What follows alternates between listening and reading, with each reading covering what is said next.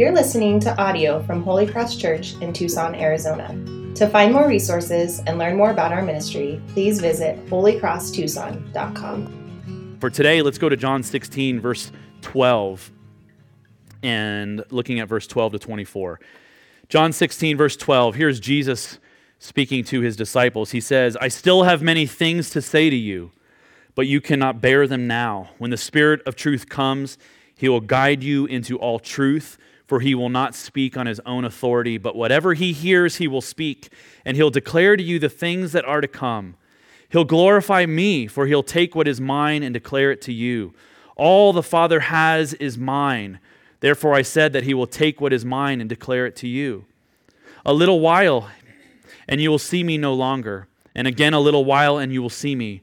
So some of his disciples said to one another, "What is this that he says to us, a little while, and you'll not see me, and again a little while, and you'll see me, and because I'm going to the Father?"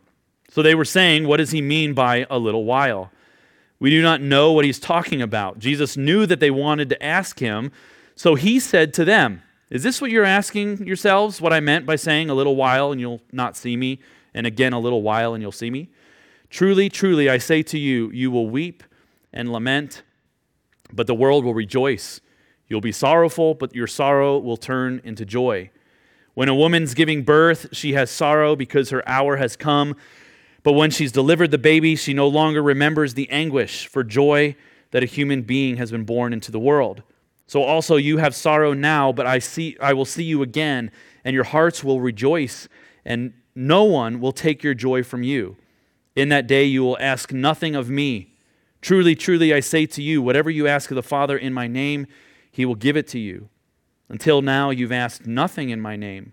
Ask, and you will receive, that your joy may be full." This is God's word. Well, when we're thinking about the mission of Jesus, and whenever we think about the mission of Jesus, it's good to think of it as a movement going forward. The mission is always being propelled forward. That's what it does. The mission of God, it propels us outward and forward. And in fact, Jesus even uses this kind of language. He says things like, "I'm sending you out into the world." He says, "Go and tell, go and make disciples." He says, "Be my witnesses."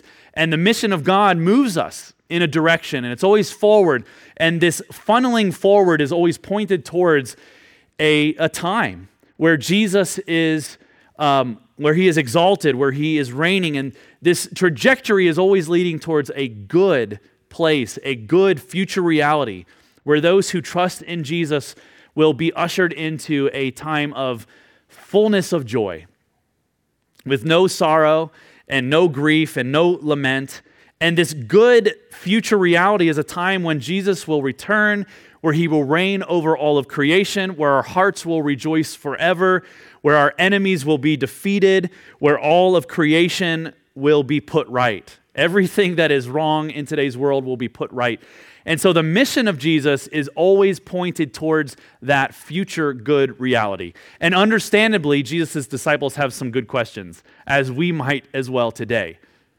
Questions like, "Well, when will that happen? We're waiting for that. When will that happen?" And Jesus says, "Well, a little while." Right? That's not very helpful, is it?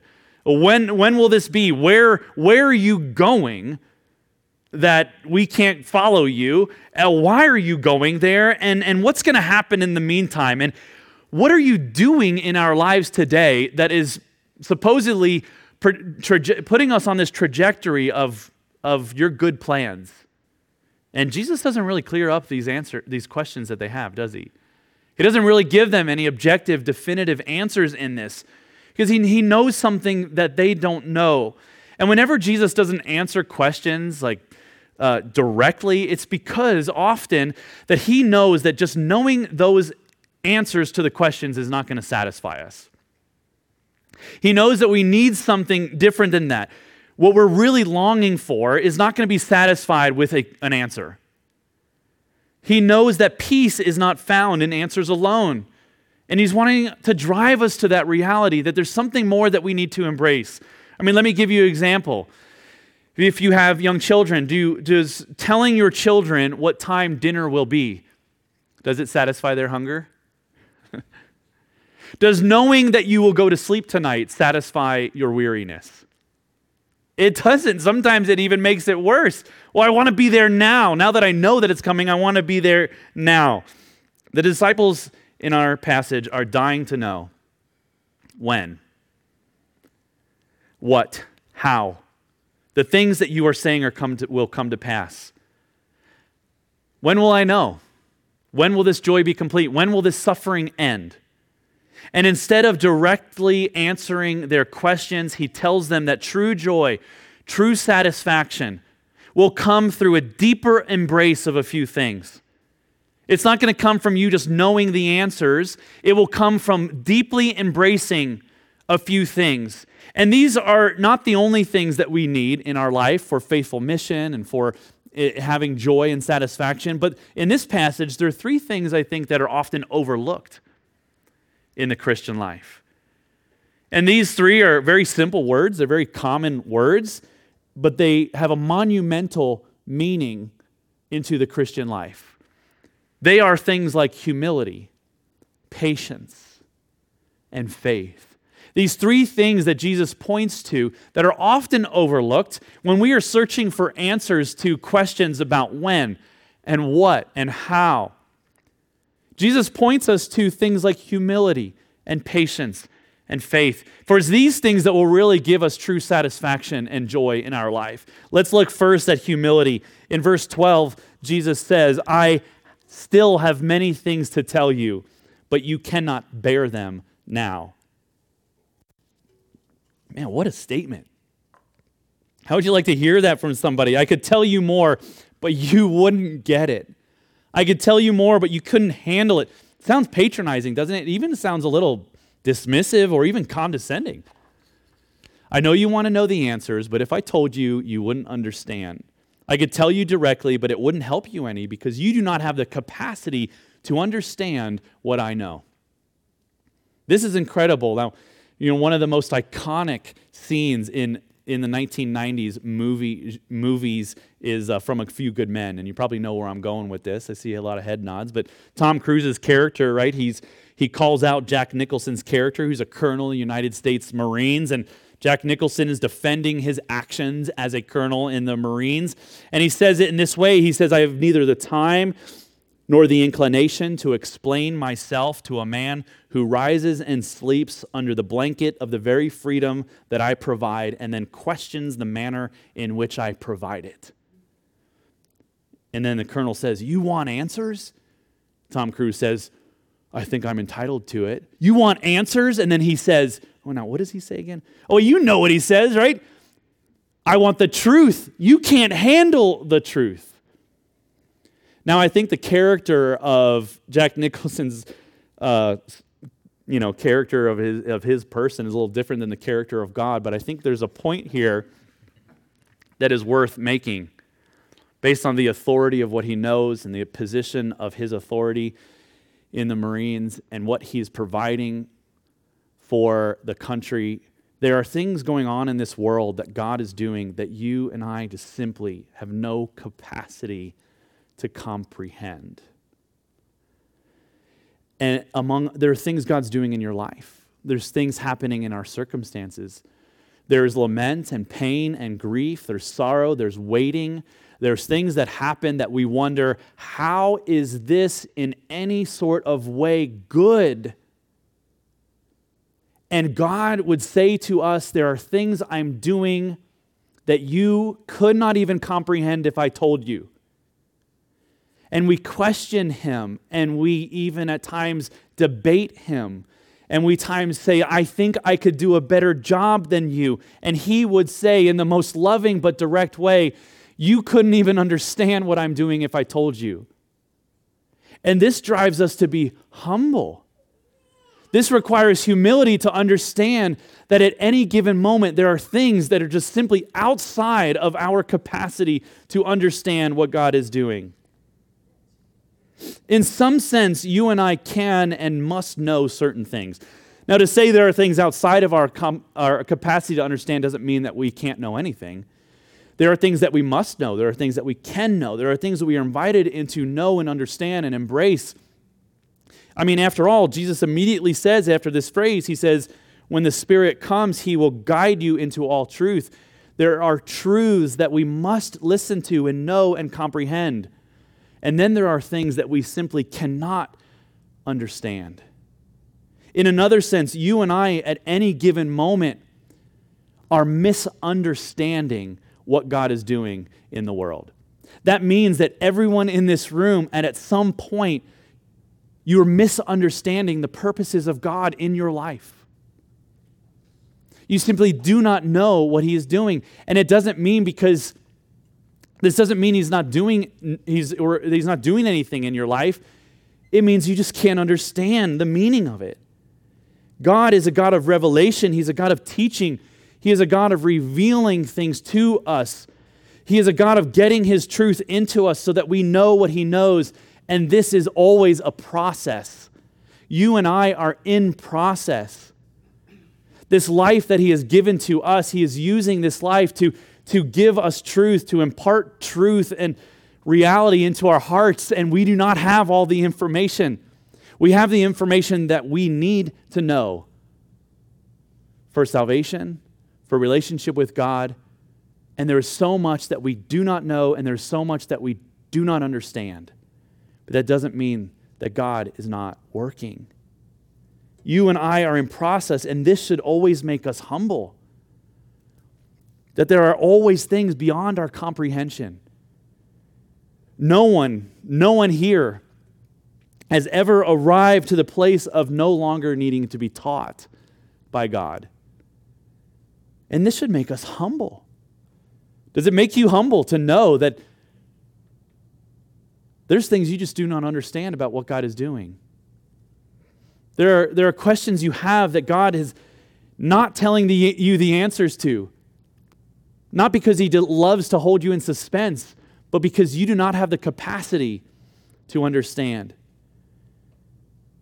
You know, let me explain. You know, one mark of maturity for a young boy like myself growing up in the wooded areas of central Ohio, the mark of maturity was how many logs you can hold in your arms from the chopping block and bringing wood into the furnace, right? So we actually had a chopping block where we chopped wood, and Dad would load up your arms, right? He's like, hold out your arms, and this is how you do it. You go like this, right? You hold out your arms, and he'd lay a log on your arms, and you're like, oh, I can do more than that. And he's like, okay. And he puts another log on your arms. That's pretty good. I can do more, Dad. And he lays it on, and you're starting to arch your back. And I'm totally fine. I can do more. And how much more? And so it's like, okay, how much is God's understanding that is beyond our ability to endure that and to bear it? Is it just a few more logs? Is it just a little more? It's like, well, God knows a lot, but I know a lot too. I can handle it, God. Just tell me more. I can handle what you need to tell me. And He's like, no, it's just few more logs than you can handle. What is it? Is it just a few more? That's how we view God. We think that He just knows a little bit more than we know.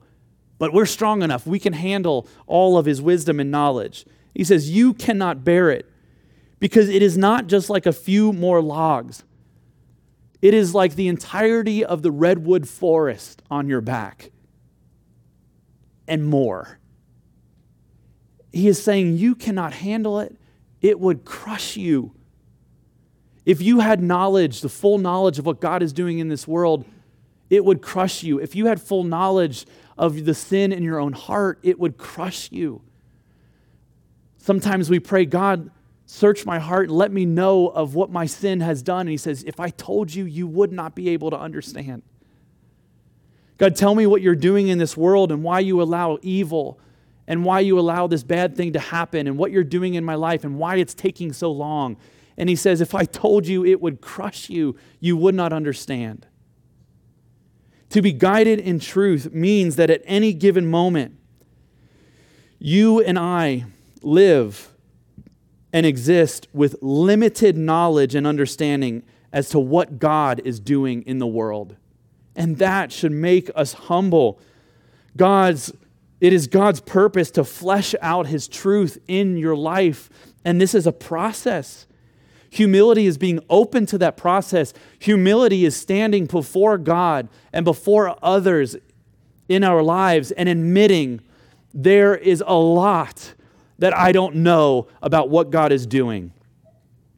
To have a posture of humility is to is to admit at any given moment, I could be very wrong in my perspective right now. God does not need the perspective of hindsight. He doesn't learn. He doesn't grow. He doesn't gain in understanding. We do.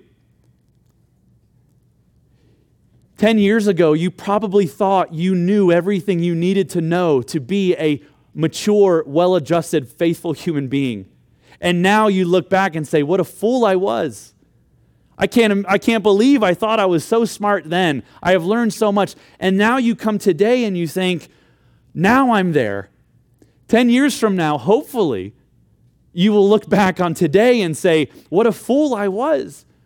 How little I knew. To be humble is to realize that even the things that we feel certain of today are so small in our understanding of what God will show us tomorrow. And this makes us humble. If we are to engage in God's mission in this world, we need to have this posture of humility, knowing that there are certain things that God has revealed to us and we know, we have confidence in. There's so much that we don't know. There's so much I don't know about what He's doing in your life and in my life and in this world. And as we see the world kind of go in a direction away of what it feels like to be good, we need to be able to say, I don't know what God is doing.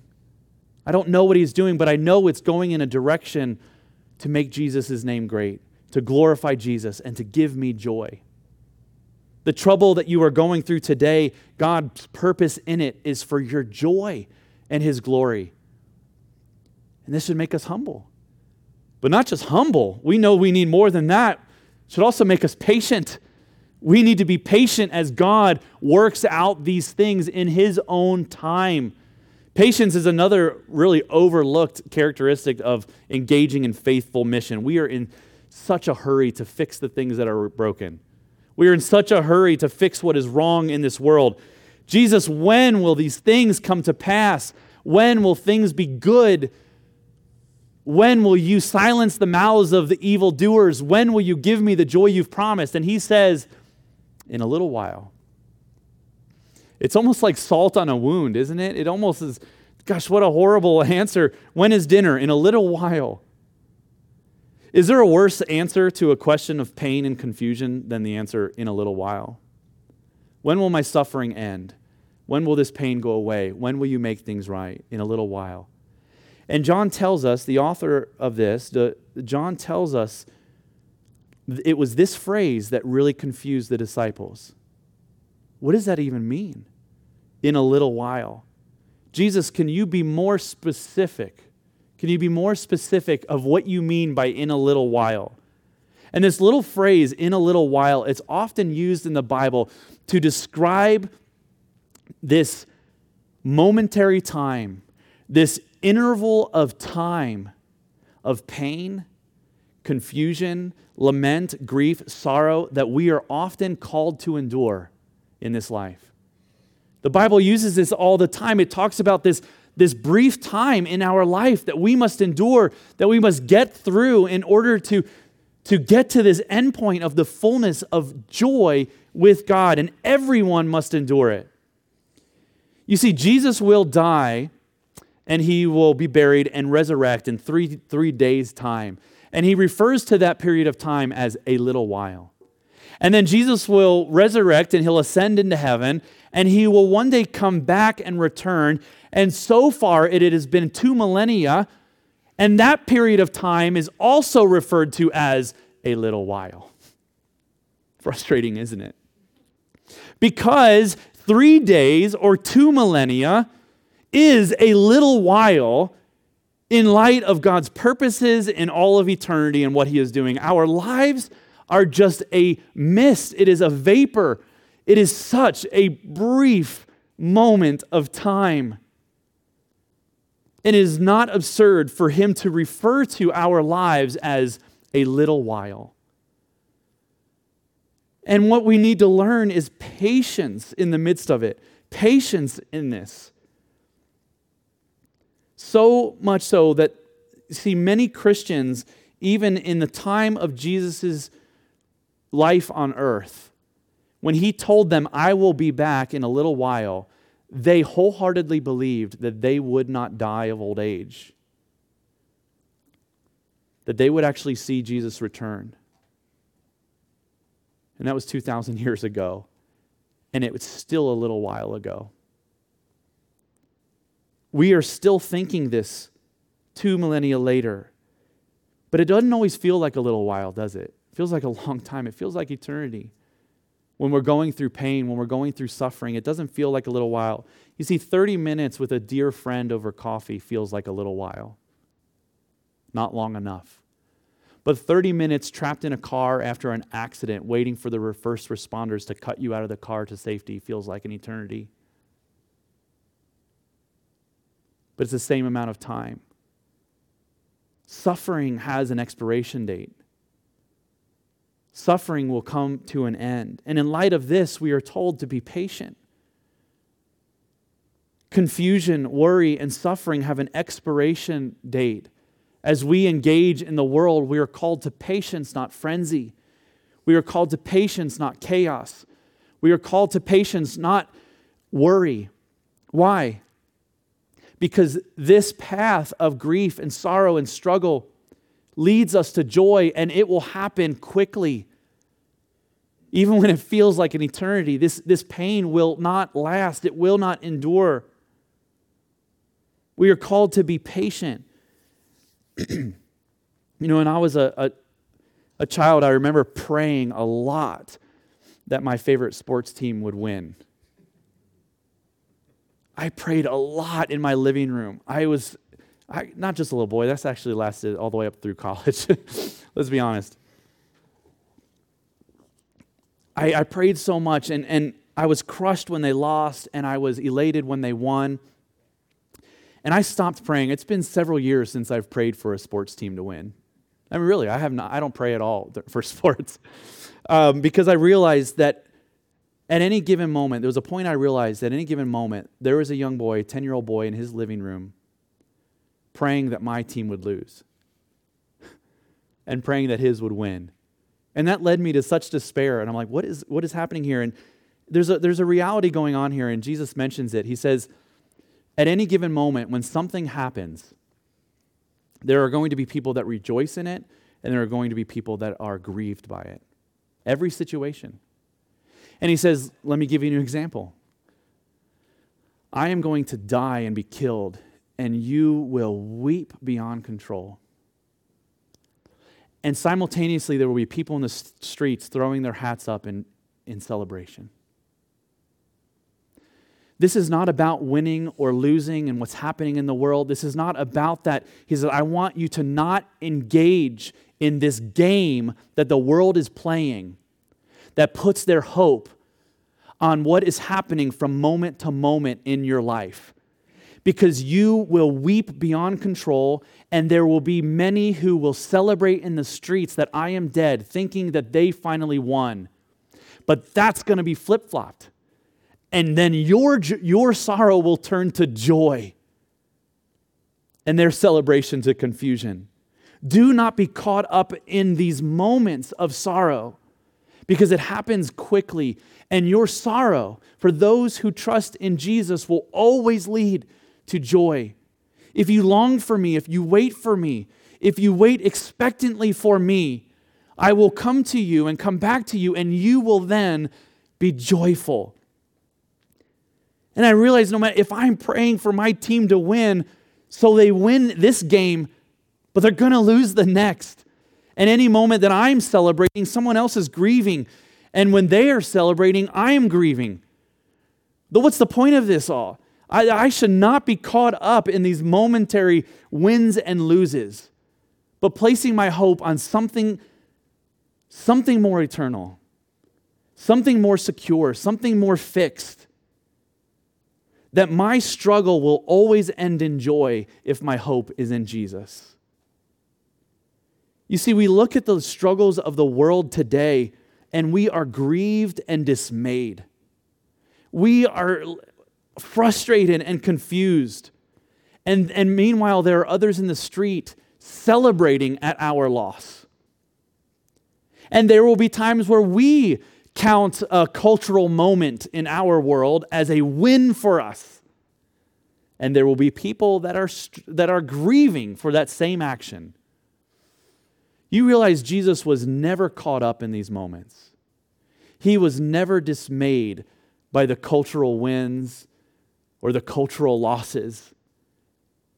He was above all that. He realized that this is just futile and childish to live by just one cultural moment to the next, because he knew all that God knew. And so he wasn't crushed by the pain of the world. And he didn't celebrate irrationally when good things happened. But he was anchored in the glory of God, in the purposes of God, being fleshed out in the world. And he calls us to the same kind of patience. To be patient. Because his purposes will be fulfilled. When? In a little while. It's going to happen before you know it, and it will happen in just a little while. Hear what the psalmist says in verse 37. He says, "Be still before the Lord and wait patiently for him. Fret not yourselves over the one who prospers in his way, over the man who carries out evil devices.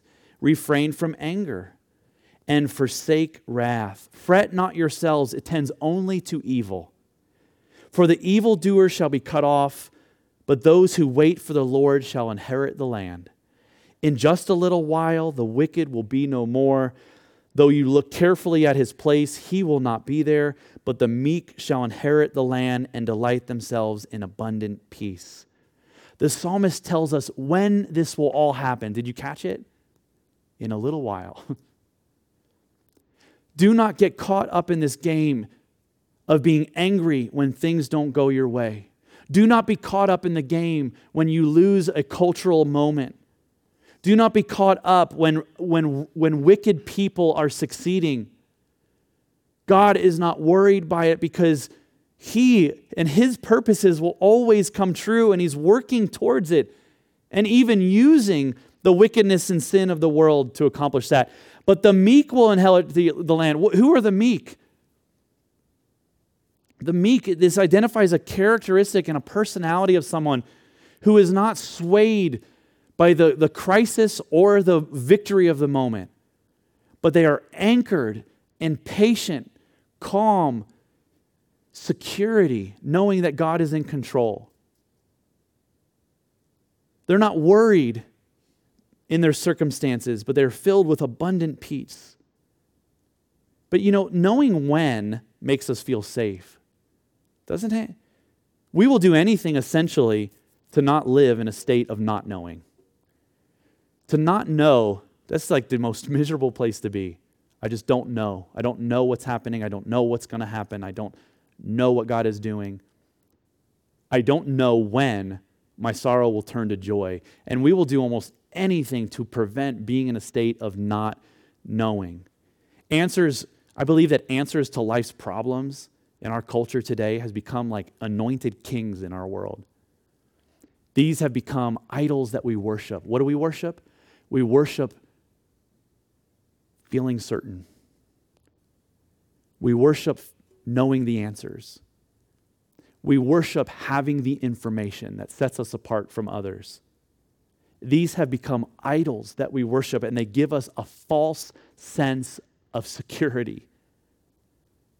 Comfort in answers, in knowledge, in knowing either more than the next person or having the different information from the other person. We are people in a culture who need to know when, how, and what. And we have made these things to be idols in our lives. That's where my comfort comes from. But it is possible that our unceasing need to know the answers to everything, along with our unwillingness to accept the unknown, sit at the root of our excessive worry. Will you look at that again and just let that sit with you for a minute? When you are worried, what's the root in that? Ultimately, isn't your worry rooted in something that you don't have the information to? Well, I just don't know what's going to happen. I don't know when this pain will be gone. I don't know when the money will come or when the disease will be gone. I don't know when I will die or when I will live. I don't know anything. And I hate sitting in this place of unknowing. But this is the exact path that God invites us into. You cannot avoid it. You cannot avoid this path of unknowing. And Jesus is obviously calling his followers to live by a different hope. Not a hope of knowing when or what or how or why, but a hope in knowing who. It's the only question they don't ask in this whole passage. Who is our hope? Who is our security? And here Jesus moves into this necessity of faith, not in circumstances, but a faith anchored in Him. Faith is that's a general enough term, isn't it? Well, what is faith? What does it mean? Jesus says this, I know that you're asking these questions. And although I have the ability to answer these questions for you, there's a greater treasure that you need to hold on to. A greater treasure than answers to the questions of what and when. And that treasure is knowing who. Who holds you?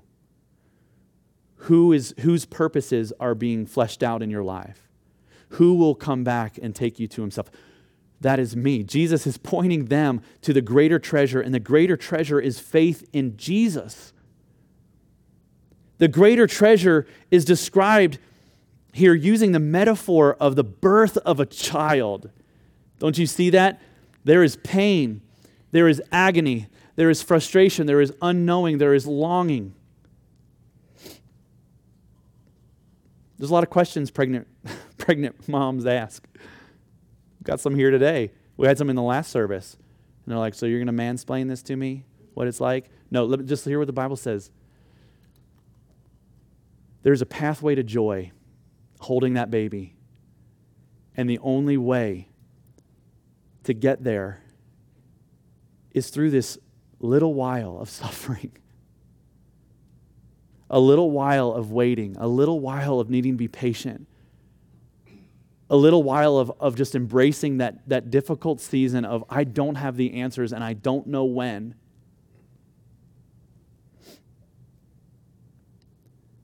The greatest treasure here is not in knowing the answers, but in knowing who holds us. I'll spare you with the details of the birth of our third child, but it was a scene out of a horror movie.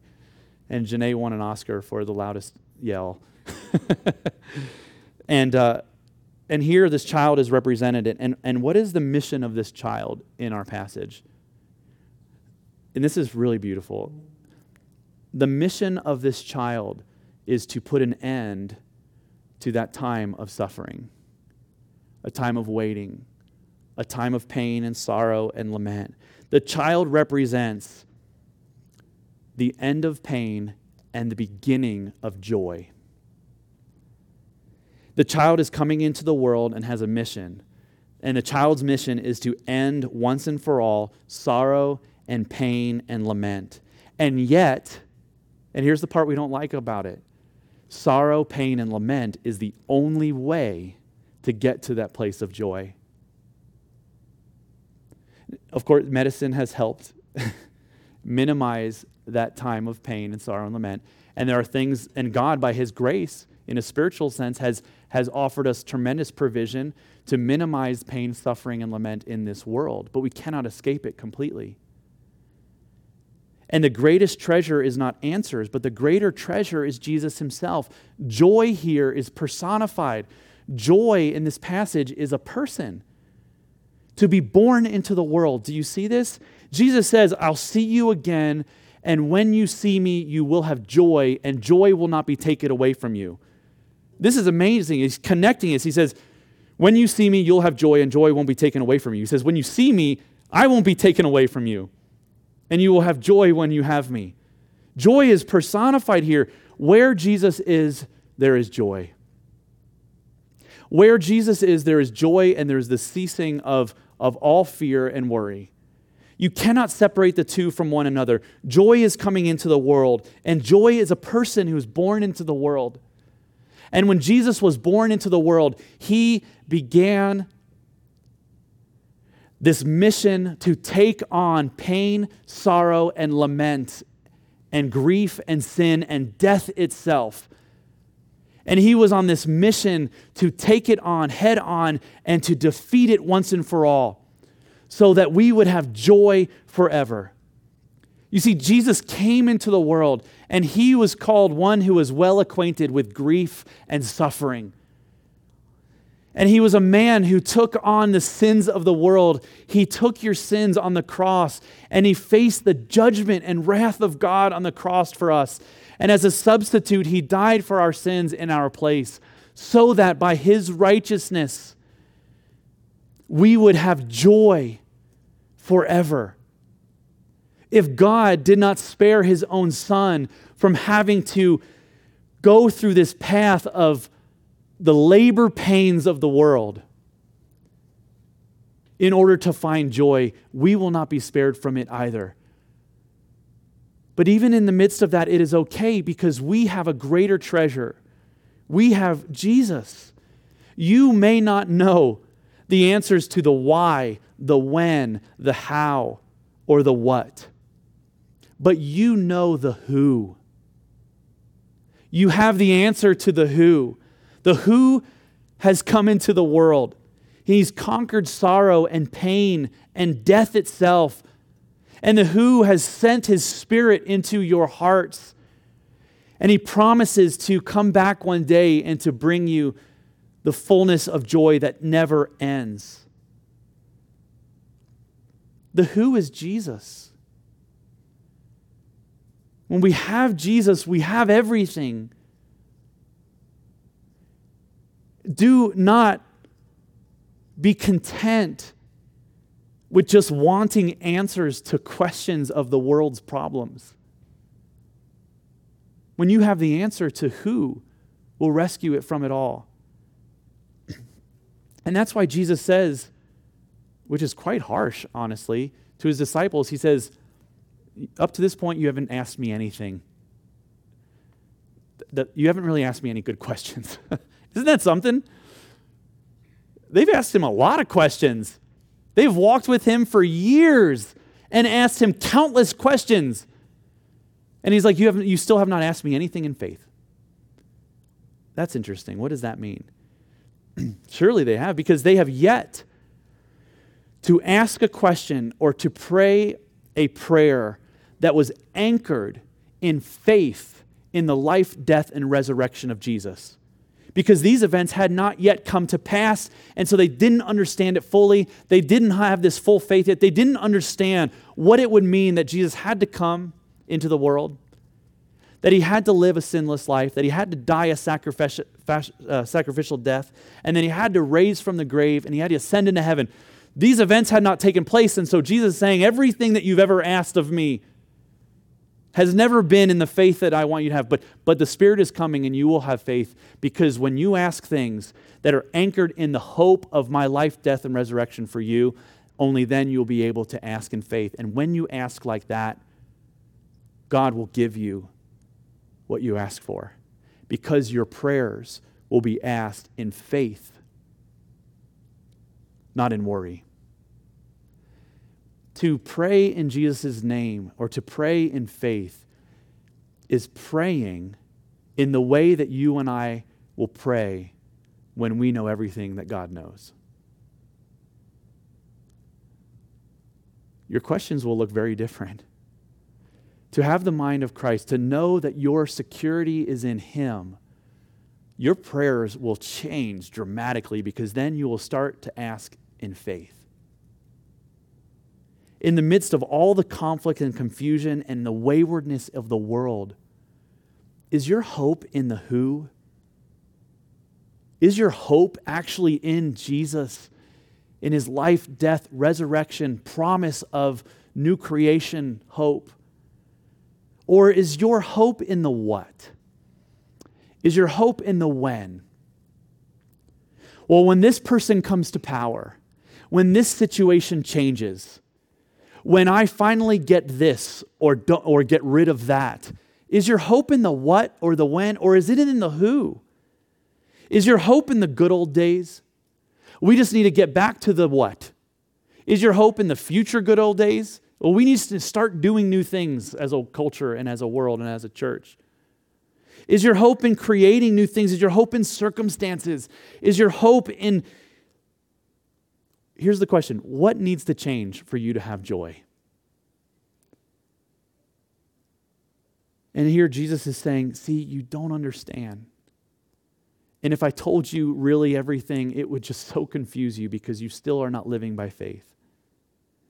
To have faith in who is well described in this next quote, and I'm probably going to quote Tim Keller for the next every Sunday until Jesus comes back, because I miss him. Not really, but I want to. Here's what he says. He says, if you're falling off a cliff, strong faith in a weak branch is fatally inferior to weak faith in a strong branch. Salvation is not finally based on the strength of your faith, but on the object of your faith. Real faith is trusting in the who, not the what. You see, when we are grasping on to circumstances in our world to find joy and hope, that is a very, very weak branch we are holding on to, and a very, very superficial faith. But even the smallest amount of faith of saying, God, I'm struggling, but I trust in Jesus and He is my hope. We are only as secure as our greatest treasure. We are only as secure as our strongest treasure. And when our treasure is the world and the circumstances of our world, well, that's a very, very insecure place to be. But when our treasure is Jesus and He is the object of our faith and He tells us that He will not fail and His purposes will come about, then even the smallest amount of faith will give us the greatest amount of joy.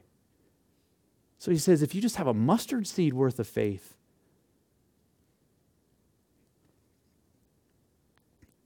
it's amazing what he tells us. And this is so amazing what he says. He says, this is so profound. It's quite beautiful. He says, everything that God has, He gave to me. And I'll give it all to you if you just ask in faith. Gosh, can you comprehend that? Everything that God has, all the resources of heaven, all the knowledge of God, He says, He gave it to me. I love how Jesus says that. He says, I'm His perfect son. He gave it all to me. No one gets to inherit this but me, and I will share it with all of you. You just have to trust in me. That's the object of our faith. And when we have Jesus, when we have the who, everything falls into place. The day that you and I run out of questions to ask Jesus will be the day that we stand face to face with the resurrected Christ. I love it. You know, we always think like, what's the first question I'm going to ask Him when I'm with Jesus? And we're like, oh, you know, what was the deal with COVID? You know, or what was the deal with? I promise you, when you stand face to face with Jesus, you won't have any questions. None of those things will matter. You'll see it all perfectly clear, actually. In a moment, in the glimpse of an eye, in the twinkle of eternity, everything will make sense. And you will have one lasting impression in your being, and it will be joy. That means that everything that is happening even now is for your joy, but you don't understand it. And you don't have to put on a fake face. You don't have to pretend to be happy about it. You can grieve. You can have sorrow. You can lament. We're actually called to do those things. We're called to come and bring our prayers to God and pray in faith. We're called to strive with everything in us to trust in what Jesus is doing. And we see the confidence that He has for us. He says, gosh, everything God has, He's given to me, and I'll give it to you. Don't be afraid. Don't worry. Be humble. We're working this out for your good and in the process. Be patient. Even this suffering is very, very short. And have faith, because there are things happening beyond your own sight that you just need to trust in me. See, Jesus took the judgment of God for sinners. He died and was buried. He rose in triumph. And that means that all who trust in Jesus who died in our place, our time is very short here. The difficult things in your life will not last. The good things will never be taken away from you. And the best things are always yet to come. Thanks for listening to this audio from Holy Cross Church. Visit us at HolyCrossTucson.com to find more resources and connect with us.